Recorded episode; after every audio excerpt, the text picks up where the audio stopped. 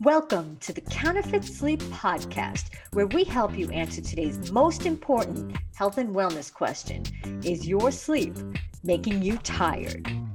I'm your host, Tara Clancy. Join me each week for the stories, the science, and the solutions to help you banish counterfeit sleep and have more energy increased productivity, and a reflection in the mirror you love. Go ahead and subscribe, and you'll get each new episode as soon as it goes live. If your sleep is making you tired, it's time to change that and get back to being you. A high performance workforce starts with high performance sleep. Do you know how your workforce measures up? Find out today.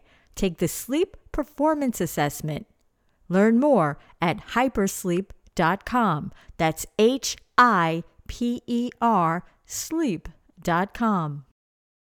The Counterfeit Sleep Podcast, Season 1, Episode 52. Here is the episode for listeners who want to spend less and get more. This is part two of our conversation with Nelson Griswold, healthcare benefits visionary. If you haven't listened to part one, go ahead and download episode 51 now. In episode 51, you learn how your workplace healthcare plan repels the top talent you've worked so hard to attract, and the jaw dropping truth behind those online physician directories. I can tell you, after hearing Nelson's insider insight, I will never use one again. After you listen to episode 51, come listen to this episode. We take a deep dive on how to get rid of the healthcare middleman. Find out why you should never pay the first bill. When and how to use cash pay to your advantage. And how to get rid of the healthcare middleman so you pay less and get more from your health care plan. And along the way, we get into sleep, counterfeit sleep, and your long term health. Let's listen in to part two of this eye opening conversation with the man who is redefining the healthcare benefits industry, Nelson Griswold. You just reminded me of something that that I, if we have a minute, I'd like to share. Yeah. So, uh, so you know, uh, supply side, demand side is an economic or economic concept. Yeah. Uh, another economic concept is time horizon. Uh-huh. So your your time horizon is how far out from today do you look? Do mm. you think about? Most people, most people, the majority of people, I believe, think to the weekend. Mm-hmm. They're looking to the weekend. What am I doing this weekend? How much fun? What can I do for fun? Is there a ball game? Do I have enough money for a six pack of beer this weekend? Right? Do I have enough money for us to go out and get something to eat this weekend? It's a it's a financial consideration, an economic consideration. So it's what am I going to do and how am I going to pay for it? And do I have the money to pay for it? As you become more affluent, your time horizon extends. So if if you are, let's say, a, a parent of a newborn child and you're solid middle class, you might be thinking to college. How am I going to pay for that this kid's college? I got 18 years. Mm. How am I going to amass enough money in 18 years to get them through four years of whatever college I want them to go to? And if it's Yale or Harvard, you hope that they are academically gifted, which they would be, and that their grades are really good so they can get in on right. scholarship. Yeah. Because you probably aren't going to raise, make that kind of money and save it in 18 years. But the point is, you're looking out 18 years. It's pretty impressive. Warren Buffett and Bill, uh, Bill, Bill, Microsoft, Gates, Bill oh, Gates, Gates yeah. uh-huh. uh, people like that, they're they're thinking out to their great great grandchildren's oh my generation. So how am I going to get my money now to to to last where they don't squander it so my great great great grandchildren still have some money left mm, wow to, to, to, fuel their life but they also have the time to do that. Mm-hmm. But but they're doing that because their money allows them to do that. Well, I just so let me take that concept of time horizon because it doesn't always have to do with money, although it's an economic concept.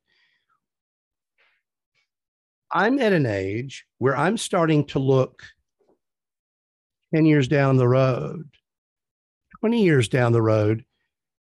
Am I going to still be able to be this energized and this um, active at 80, at 90? Mhm. because uh, there I, I read a study in 1999 fascinating was the a study a report on a academic study by some some some scientists on advances in healthcare and medicine on longevity in the United States Mhm.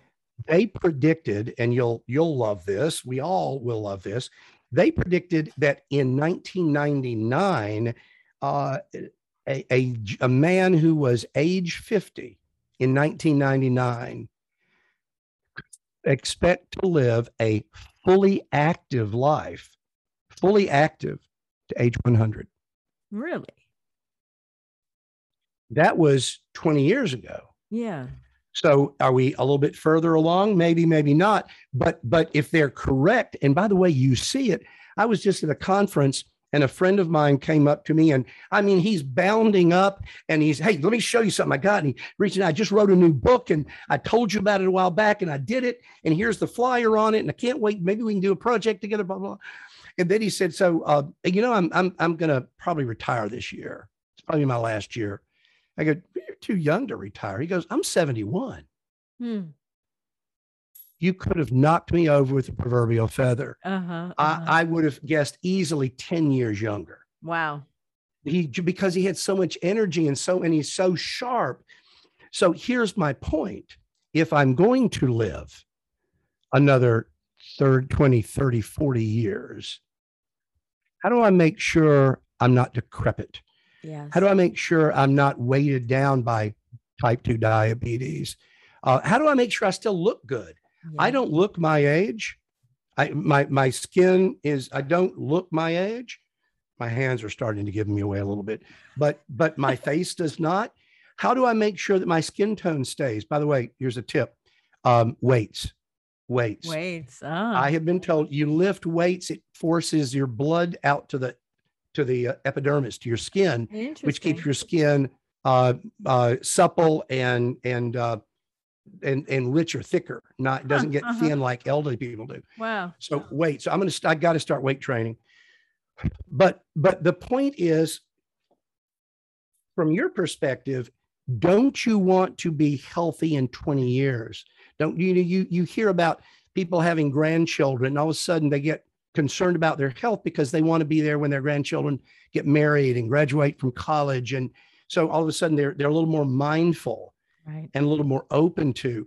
And I think that is where your opportunity lies and other people who are addressing these foundational health issues is I can help you be healthy and active in 20, 30, 40 years Mhm. so that you're because you're still going to be here.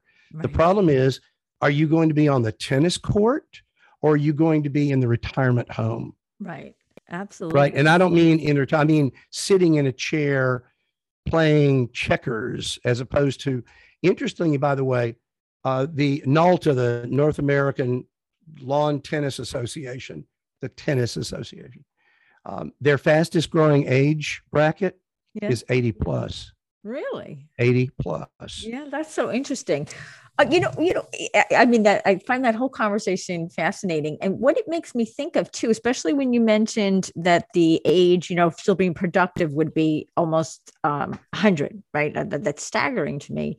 Um, but if you look at um, the the study that was done, um, I think it was by off the top of my head, I think it might have been Blue Cross Blue Shield, and they looked at the health of different um, you know, different generations basically. And what they showed was that the health of millennials at the time of this study, which I think was maybe 2018, the health of millennials at the age that they were at was lower than the health of Gen X people at the same age. So the, the health of millennials has gone down compared to their their Gen X components when they were, say, you know, in their 30s or whatever. And it is, and fatigue is such a big problem. And certainly some people think it's related to cell phones. And I'm sure that that is a big part of it because it just keeps you active and going long before you should. But the incidence of undiagnosed sleep problems in the millennial generations and, and you know, even kids younger than that is so high, you know? And so that's where, you know, kind of goes back to this. If we really do want to be healthy, we want to achieve the, the things that you were just describing there we really need to look at the sleep now, even for something like Alzheimer's disease, the connection between Alzheimer's disease and, and general cognitive decline um, period uh, are so high. They, they used to think, oh, you get, um, you develop Alzheimer's and then you come up with sleep problems. But the research is bearing out the opposite, that you actually are showing the signs of, of um, sleep problems way before the um, Alzheimer's actually, you know, kind of kicks in. And so there's really like a, a reverse causal kind of effect from what our understanding has been heretofore. So it really does like we, you know, and the thing is, so many people will say, and I have one friend who says this all the time, oh, I'll sleep when I'm dead. And I'm like, well, you're going to get there a lot sooner. you know what I mean? It's really, it's really under recognized. So it goes back to what we were saying before about the education piece and really helping people to kind of connect the dots. And that's really what I what I do here on the podcast and in, in my work is try to um, to say like you know eye opening solutions for common problems because so many of the problems that we're dealing with are actually really um, you know more symptoms. The root cause is the the the inherent sleep problem. A high performance workforce starts with high performance sleep. Do you know how your workforce measures up? Find out today Take the Sleep Performance Assessment. Learn more at hipersleep.com. That's H I P E R sleep.com. Don't you think, Tara, that's a big problem with modern healthcare? Is it is a treatment of symptoms, Absolutely. not not a, a not ad- addressing the underlying foundational issues yes that's uh, there's a uh, there, there's a new there's a new trend in in primary care called direct primary care, and think uh, concierge medicine, where those mm-hmm. you know the doctor he's a small group of patients, but you pay to be in his panel is the, the professional term. You pay to be one of his patients maybe $1,500, $2,000 a year, but then you get all you can eat health care from him. Mm-hmm. Plus, he'll make house calls often. But when you see him, he can spend 30 to 45 minutes with you, mm. not the five to seven minutes doctors have to spend today, because if they spend any more, they can't see enough patients to pay the bills. Mm. Well, that 30 to 45 minutes gives the doctor time to, to dive deeper, not just right. The doctors tell me today that the reason they they're getting out of medicine and going to traditional medicine and going to like direct primary care is they have five to seven minutes, which gives them enough time to do one of two things because the patient wants something. I need mm-hmm. relief. I'm not there because I feel good. Right. I'm there because I don't feel good. I either hurt or I'm sick. Make me better. Do something for me. The doctors tell me I have two options. I can write them a prescription for a drug mm-hmm. to make them feel better. Won't solve the problem, but it'll make them feel better. Or I can write them a referral to a specialist. And that's it. Mm-hmm. I got mm. five to seven minutes to decide which of those is the better solution for them. Yeah. And it's the answer is generally neither. Right, right. Right. It might be so why don't you feel well here? Well, it might be they're not sleeping well at home. You find that out, but but okay. So let me give you uh, uh, what's the uh, the popular uh, addictive drug that they give people to sleep? Ambien. Let me give you a oh. prescription for oh. Ambien. Yeah. Right. And so you end up with people in in in treatment because they're addicted to Ambien.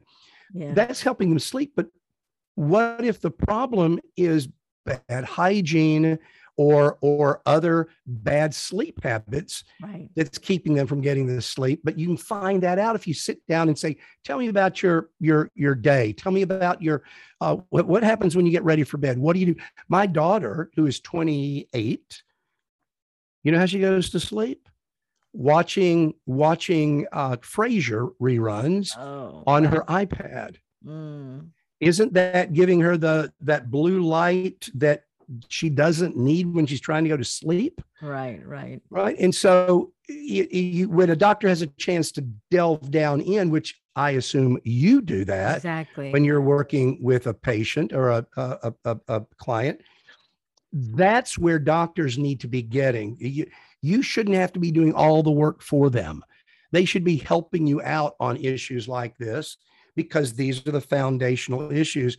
And, and frankly, other than diet, diet, exercise, hydration. That was a great one to add in, and sleep. Yeah. I mean, isn't that how we keep this fabulous machine that we call our body yeah yeah functioning at at peak performance yeah well one more thing actually and it's our core need breathing we really need to consider our breathing uh, we we develop even not even the fact that we're talking right now we are what what's what's happening as we're talking we breathe in through our mouths to maintain our flow our conversational flow.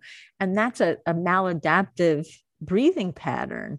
You know we we we, we need to do it um, but it, it it messes us up. And anything that messes up our kind of functioning during the day is definitely going to mess us up at night and that's a big core of the the educational piece too to really make sure the breathing is optimized so that the sleep has an opportunity to be optimized as well. So it, it really is like you said really having the time to look at things in a brand new way. I mean when's the last time you thought about your breathing right? We don't even think about breathing unless we have a stuffy nose and we're you know whatever.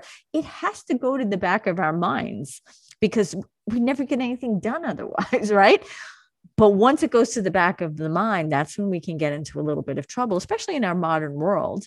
And so, if we can step back and look at these things and really optimize them the breathing, the sleeping, then beyond that, the hydration, the nutrition, or what I call the core four, we look at all those things and we can get to a point of really using our bodies optimally optimally and that really is where we see change i um i want to actually ask you another question too um that we we sort of got into before. So if if um, if we have people that are are now looking at their benefit plans and whatever, can you give a couple of maybe just a recap or a couple of other thoughts that you might have on, on what would be the primary things to really consider as people are making decisions about what employee benefits packages they might offer or how what's the best route for them and their employees?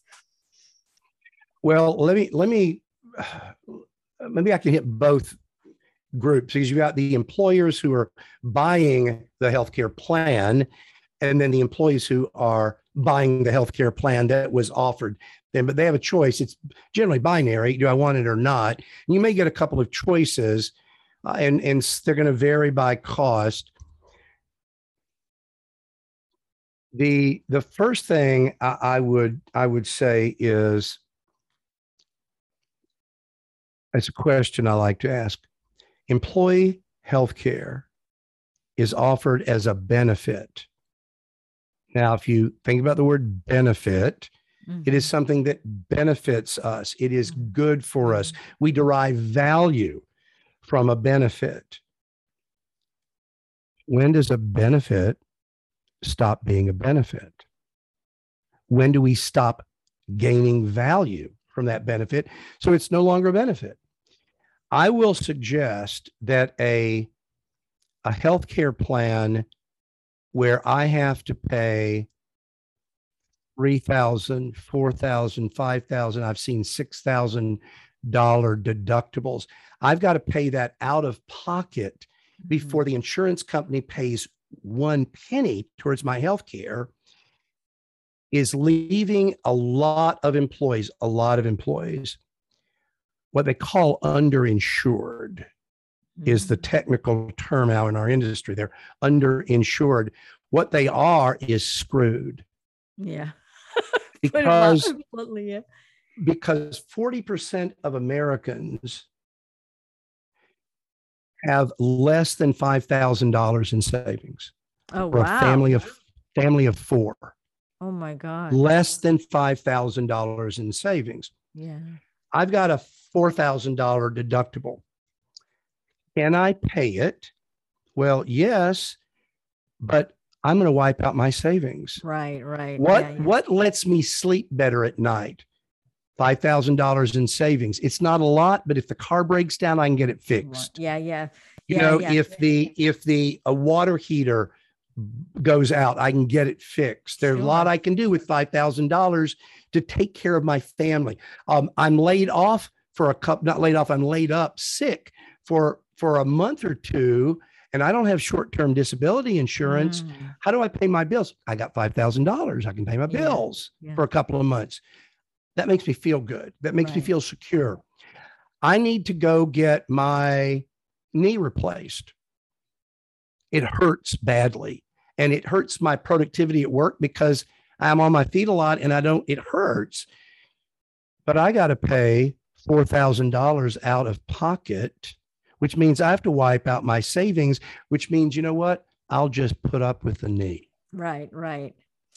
And I may be take, pay, may be taking painkillers. Maybe I get opioids, Oh, geez. and then I get uh, then I get hooked on opioids. Maybe I don't use opioids, but now I should be focused on my work, and I'm half focused on the pain in my knee. Right. Right. So or, or even if you're just taking something like ibuprofen and you're managing it, you're going to be able to perform whatever you have to perform less well because your your mobility is affected. Whatever. Uh, you know, you also reminded me of something else that I that I had forgotten about. But I remember a colleague one time telling me that because of the high deductible, she would save uh like she would use her insurance every other year. So she'd go a year without doing anything and then the next year she'd go in and get all her stuff done and whatever so that she only had to you know deal with that deductible every other year so so when you say underinsured like absolutely even if it's available you may not want to use it because of that significant deductible just like this woman was doing there is, uh, and, and so ac- akin to deductibles on pharmaceuticals and your drugs, your your prescription drugs, uh, there are copays. Mhm. And the more expensive the drug, the more your copay, to where a lot of people are skipping days on their drugs. They're just Oh, taking no. one a day. So it lasts two months instead of one month. Uh, Mhm. There are a lot of people who simply aren't getting their drugs Mm. because it's a choice between drugs and food, drugs and paying the rent. So I just go without my drug. The problem is that drug may be preventing you from getting worse. And as you get worse, you're going to end up in the hospital in surgery, or maybe, maybe it kills you, Yeah. right? There are consequences to, to these problems. Um, by the way, sometimes it's not a full knee replacement. It's it's simply going out and cleaning out some cartilage, but you have to pay all of that your Mhm. health plan pays zero until you pay 4000 or 3000 whatever your deductible is so it might not be a total knee replacement now yeah. but if you keep walking on that knee and using it without getting it fixed yeah. It's going to become a total knee replacement which means you've got to go under the knife to get your knee replaced and the employer has to pay the full total knee replacement Right. cost as opposed to the cost of going in and cleaning out some cartilage which yeah, is yeah. you know, a couple of thousand dollars, not 40 or 50,000 for a total knee. Exactly. So- and then plus the the healing time from that, right? If you do the cleaning out through like that's probably can be done through like ortho- orthoscopic orthoscopic surgery as opposed to right. a full blown procedure. So there's a much there's much less time that your employees out. Yeah. Much, much less. They're back, they're back in a, in a day or two, if if that that long. Uh, if they are on their feet, let's say they work the assembly line and they get a total knee replacement, they're not back for weeks. Because Mm, and then they have PT, which they have to leave to go do PT true. and on and on and on. So high deductibles, by the way, why do companies put in high deductibles? Because if the insurance company knows, by the way, 90, it's like 98% of Americans use less than $1,000 in healthcare every year. Really? 98, yes. Wow. Most Americans don't need much health care. The Mm, problem is the ones who do need a lot. are, are, are, are using up like 80% of the healthcare costs are, are due to three to 5% of the employees. oh my. You don't know who they are in general. Sometimes you do, but, but a lot of times you don't know who they are. So you can't even intervene unless you do biometric testing and other interventions, interview interventions, interview processes to find out people's habits. But the, but my point here is the reason your employers raise your deductible is if the insurance company knows that they don't have to pay anything until you've used up $4,000 of health, of, of, of healthcare, they're going to charge the employer a lot less. Oh, yeah. The so it's kind of employer, it's passing called cost, it's called cost shifting. Okay. So if if the if the deductible, let's say, is zero, there's no deductible, just go get your health care. The insurance company is going to charge your employer a lot of money. And the employer says, I can't afford that. I mm-hmm. want to give benefits, I want to give health care, but I can't afford that high premium. So we buy down the premium by shifting cost to the employee. Makes sense. The problem is now the employee can't afford to use their health insurance Right, because right. it's too much out of pocket. It's almost So like they have it in name only in a way, right? Because they can't really right. Well, I've got insurance, but I can't use it. So Yeah, is it a benefit? That's I- one point. Exactly. So, so for employers, if they want to contact me, I can show them, I can introduce them to benefit advisors around the country who are putting in plans that have no deductible Mm. and no out of pocket. Pay your premium every month. And when you need health care, the medical team will give you uh, some options of high quality doctors and, and facilities. You go there, you have no out of pocket cost, zero. Amazing. So that's if if anybody is interested in that, runs a business, uh, tell, give, tell them how to contact me, and I would be happy to have a conversation with them. Absolutely. Another thing, another thing to mention for patients is uh, a good friend of mine, Marshall Allen, is a journalist, and he wrote a book recently entitled "Never Pay the First Bill." Okay. It's about their health care bill. Never pay the first bill because it is often wrong. Uh, it is often unnecessary. So a lot of doctors, when you when you sign on to a, a health insurance company's network, you you agree, agree to provide a discount, maybe 40%, 50, 60% discount in, in order to be in their network. So they'll recommend you to their patients, to their members, and you can get business that way. Mhm, mhm. A lot of doctors, so let's say it's a 40% discount, and uh, I go to the doctor and I'm in this plan. I, my plan provides for a 40% discount. Uh, I have a $200 bill invoice, $200 charge. And the plan, because it's because it's covered by my well visit, right? Wellness visit, right? I'm not supposed to pay anything. But the doctor, many, many doctors will take the discounted amount, the, the savings. So Oh, 40% is $80, Okay. right? They're going to bill the insurance company 120 and there's an $80 discount.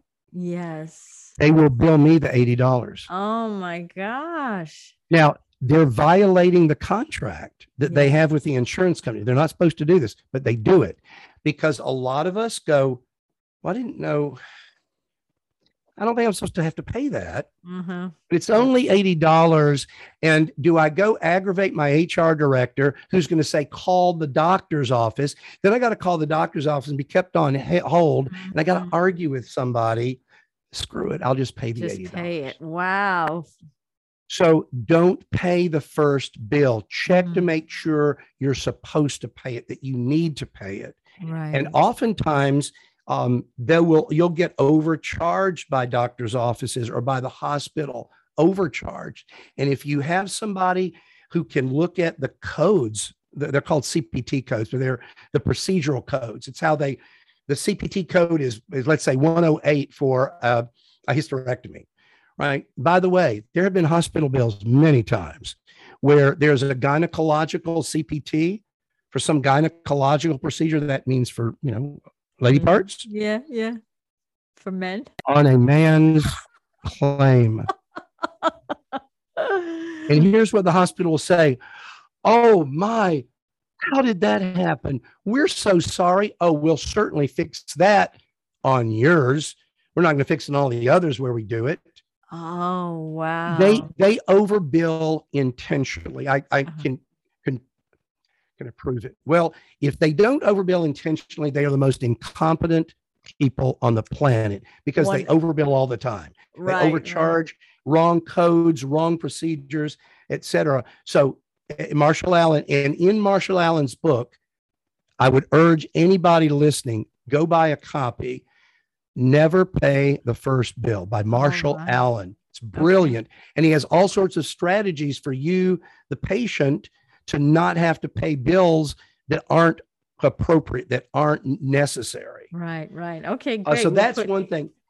Uh, uh, and, and, and the last thing I want to say about when you go to look at your healthcare plan, look at uh, HSA plans, which is health savings accounts. Oh, yeah. They have a higher deductible, but they have a savings account that you can put money in and it accrues. And if you spend that money, and it gains interest, right? It's an interest bearing account. When you spend it on healthcare, you don't pay taxes on it. Mm-hmm, and you mm-hmm. can always pull it out and pay the taxes and use it for something else. Oh, I but it's a great you yes, oh. you can. Mm-hmm. There's a penalty. You pay a penalty. It's like taking money out of your 401k. Okay, okay. There is a penalty, but you can take if you need a new roof and you've got the money in there and you don't have it anywhere else, you can pull it out. You'll take a haircut on on what's in your account, but it's not terrible. It's not awful. Um, but the point is, an HSA lets you, if you can just put some money regularly in that HSA account, it helps to offset that that high deductible. So yes. you don't have to go pull money out of your other savings.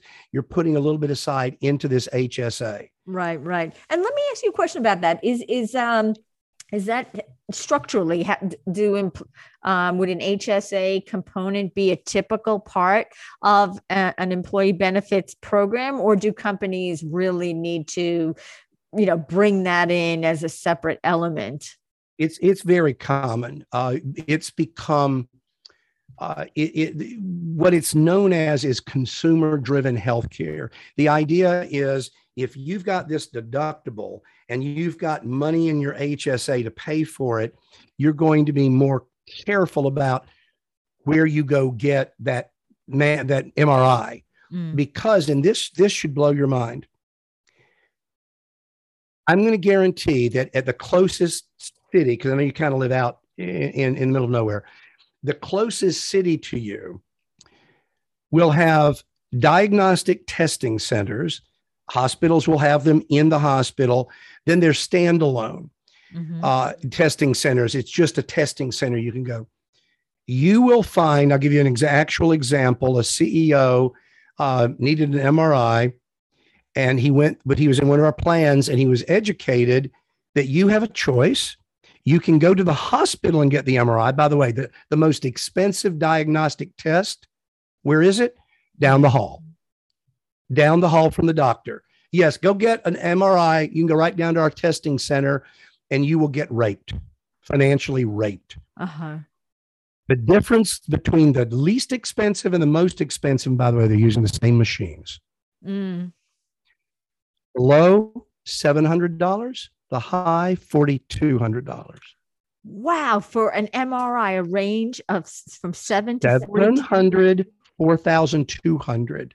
That's same staggering. machine. Yeah. Just depends on where you go. And so our plans actually provide you with a database. You just put your uh, email in, I mean, your email, your uh, zip code. Uh, zip code what kind of test do you need? Because you'll have an order from the doctor. You type that in, and it will tell you the closest centers that offer the best prices. Unbelievable. And here it is a commodity. It really, you're it's like, well, two doctors and they aren't necessarily the same. No, they're not. You're right. Two MRI machines from the same manufacturer, the same machine. They're both going to give you accurate MRI readings. So, um, knowing to ask uh, knowing to ask that question. Um, how much is your MRI here? Yeah. Okay, let me check around. Right. and then you call some other centers and you can you will find a difference. That's Here's amazing. the it's like li- you're the- getting a, a job done, you know, work in your house and they say get three prices. Well, clearly we should be doing the same thing. I mean, it sounds Nelson from listening to you. Oh my gosh, that's so good. That's great. that is so great. The last thing I want to mention is if you have a deductible to pay, consider not putting it on your insurance. Now, if What do you you, don't, if you don't use your insurance, it doesn't apply to your deductible. That's true. But let's say you go to um, you go to a doctor and you say, um, "How much is this going to cost?" And the doctor will say, the, the office will say, "Well, we we really don't know. We won't know until we bill you." right. They, How much they is this car? say. We really won't know until we bill you how much the car is. No, they know how much Yeah, the yeah, car is. yeah. This is only in healthcare. I'm cash pay. I'm a cash pay patient. Oh. How much is it for me? Oh, interesting. And they know exactly how much it is for you. And it's usually 75 to 80% less than what they charge the insurance company. Oh my. That's And it's less than your deductible. Mm. So you can pay the 4000 or you can say, what's my cash price? And they go, oh, it's uh, $1,800. Yeah. I think I'll save $2,200 and pay the 18. Right. Right. So because if you have that high cash price is. deductible, yeah, if you have that high deductible and you just and it is that, you know, eighteen hundred, whatever, you're still paying it out of pocket. And if that's all you need, you're not reaching the deductible anyway. But like you're saying, if you go for the cash price and it is um, less than what they've uh, agreed to, you're you're just getting less.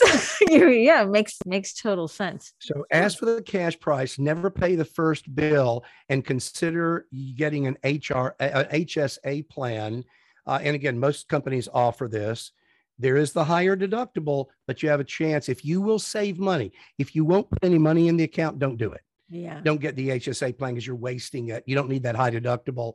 Um, and, and, and just go with one of the other plans. But those are some, that's some advice for the employees or for yeah, the, uh, yeah. Well, I mean, members. it sounds to me too from listening to everything. It, it, it with your your company and what you do, it almost sounds like you're the you're the discerning, um, kind of um presence that the the person needs, that the person needing the health care needs, because you you're doing all of this work to kind of get um, get to a point of beyond I don't know whatever you call it, like the the the the game of the healthcare industry or whatever.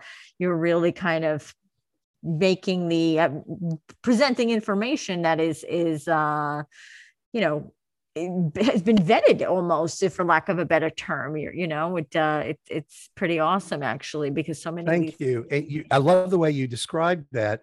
Uh, we are discerning and we do know the games that are played. Mm, Um, anyone who's ever been to Las Vegas or Atlantic City or any casino probably knows the expression, the house always wins. right. Right. Yeah. right so you if you gamble consistently and you you walk out of the casino saying man i'm a winner you better just say i'm a winner tonight. Tonight. because you're going to go back to the casino and you're going to be a loser the next time. Mm, the house always wins. That's how if you've ever been to las vegas or even atlantic city these massive buildings but at las and las vegas in particular it's a it's like a, a- an adult disney world right they have spent fortunes why do they spend those fortunes because they're going to get it all back yeah. and great. then some because the house always wins. Why do I bring this up? Because the insurance companies are a lot like the casinos. Mm, They always win. And so I tell employers, if you want to, if you want to um, avoid, you want, if you don't, if you as an employer don't like getting gamed like you every are every year by the insurance company, your rates go up and you go, I thought that my broker told me that we had a good claims year. We didn't have a lot of, we didn't use a lot of health care this year. No, that's right. You didn't. Why did our rates go up 12%? yeah. because the house always wins. Mm. So if you don't want to get cheated in a game you cannot win, if you're an employer, change games. There you go. Get up and walk away from the rigged game and go play at another table. Right. That's what we're doing is we're unrigging the game and showing employers how they can take control. Here's the magic. Here's the magic um, business school term we show employers how to make healthcare a controllable cost. Mm. And be, when you when you make it a controllable cost, you can start to improve the quality because you're buying better healthcare, higher quality healthcare, and you pay less for it. There's another game in town. You don't have to sit at the rigged table where you can't ever win. You can win, but you got to get up and come to our table. Well, that's why we need you though, right? Because you have all of this insider like knowledge that that we wouldn't have not being in the industry. And so by by you sharing that and, and everything, it helps people to be able to know that there is another game and it's a much more um, much more desirable game with outcomes for the people who actually need it. Beautiful. The, the real quality outcomes. The last thing I would say is these employers should call you to help their employees with their sleep and their breathing. I, I, I stop breathing a lot, by the way. I'm bad at that. It's like I get working and I'm thinking all of a sudden, I'm, what happened? right. Mm. So I mm. stop, I stop breathing.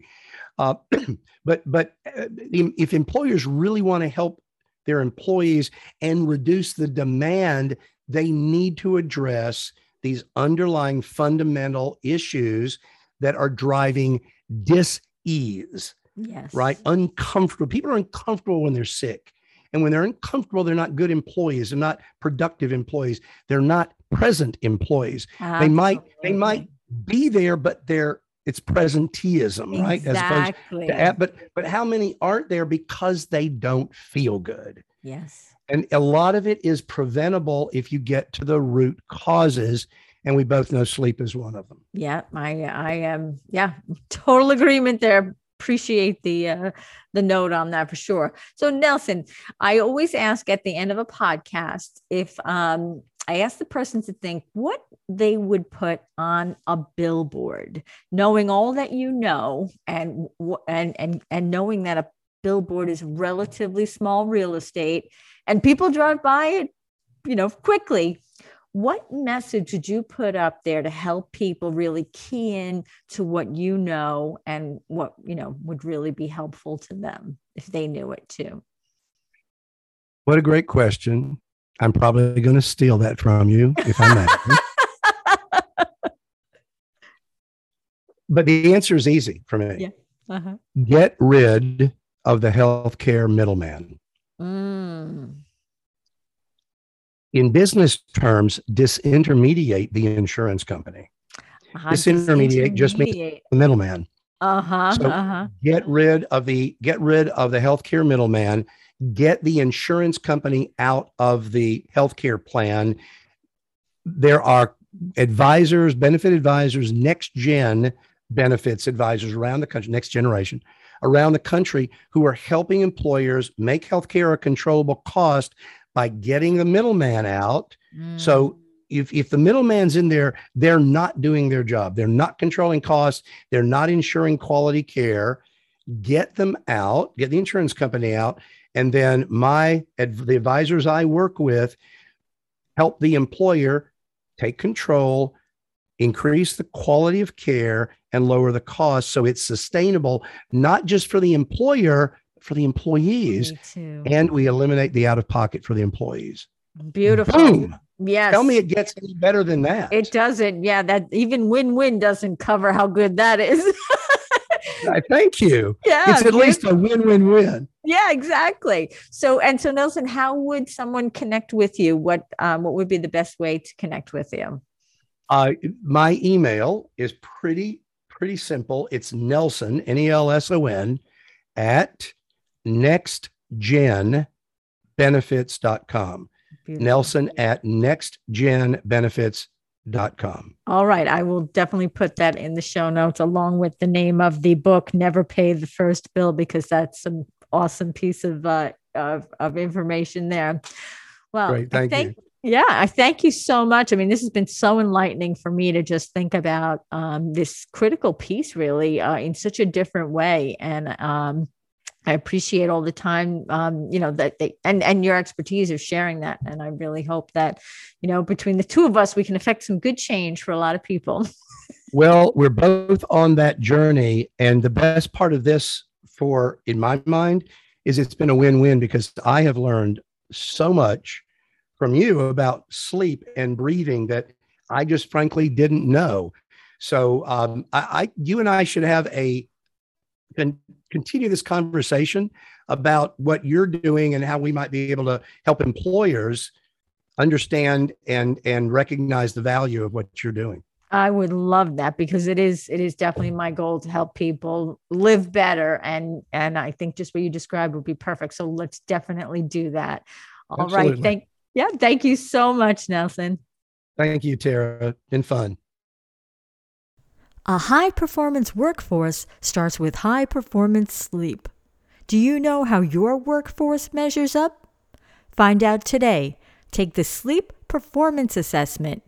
Learn more at hipersleep.com. That's H I P E R sleep that ends this episode of the Counterfeit Sleep Podcast, where we help you answer today's most important health and wellness question Is your sleep making you tired?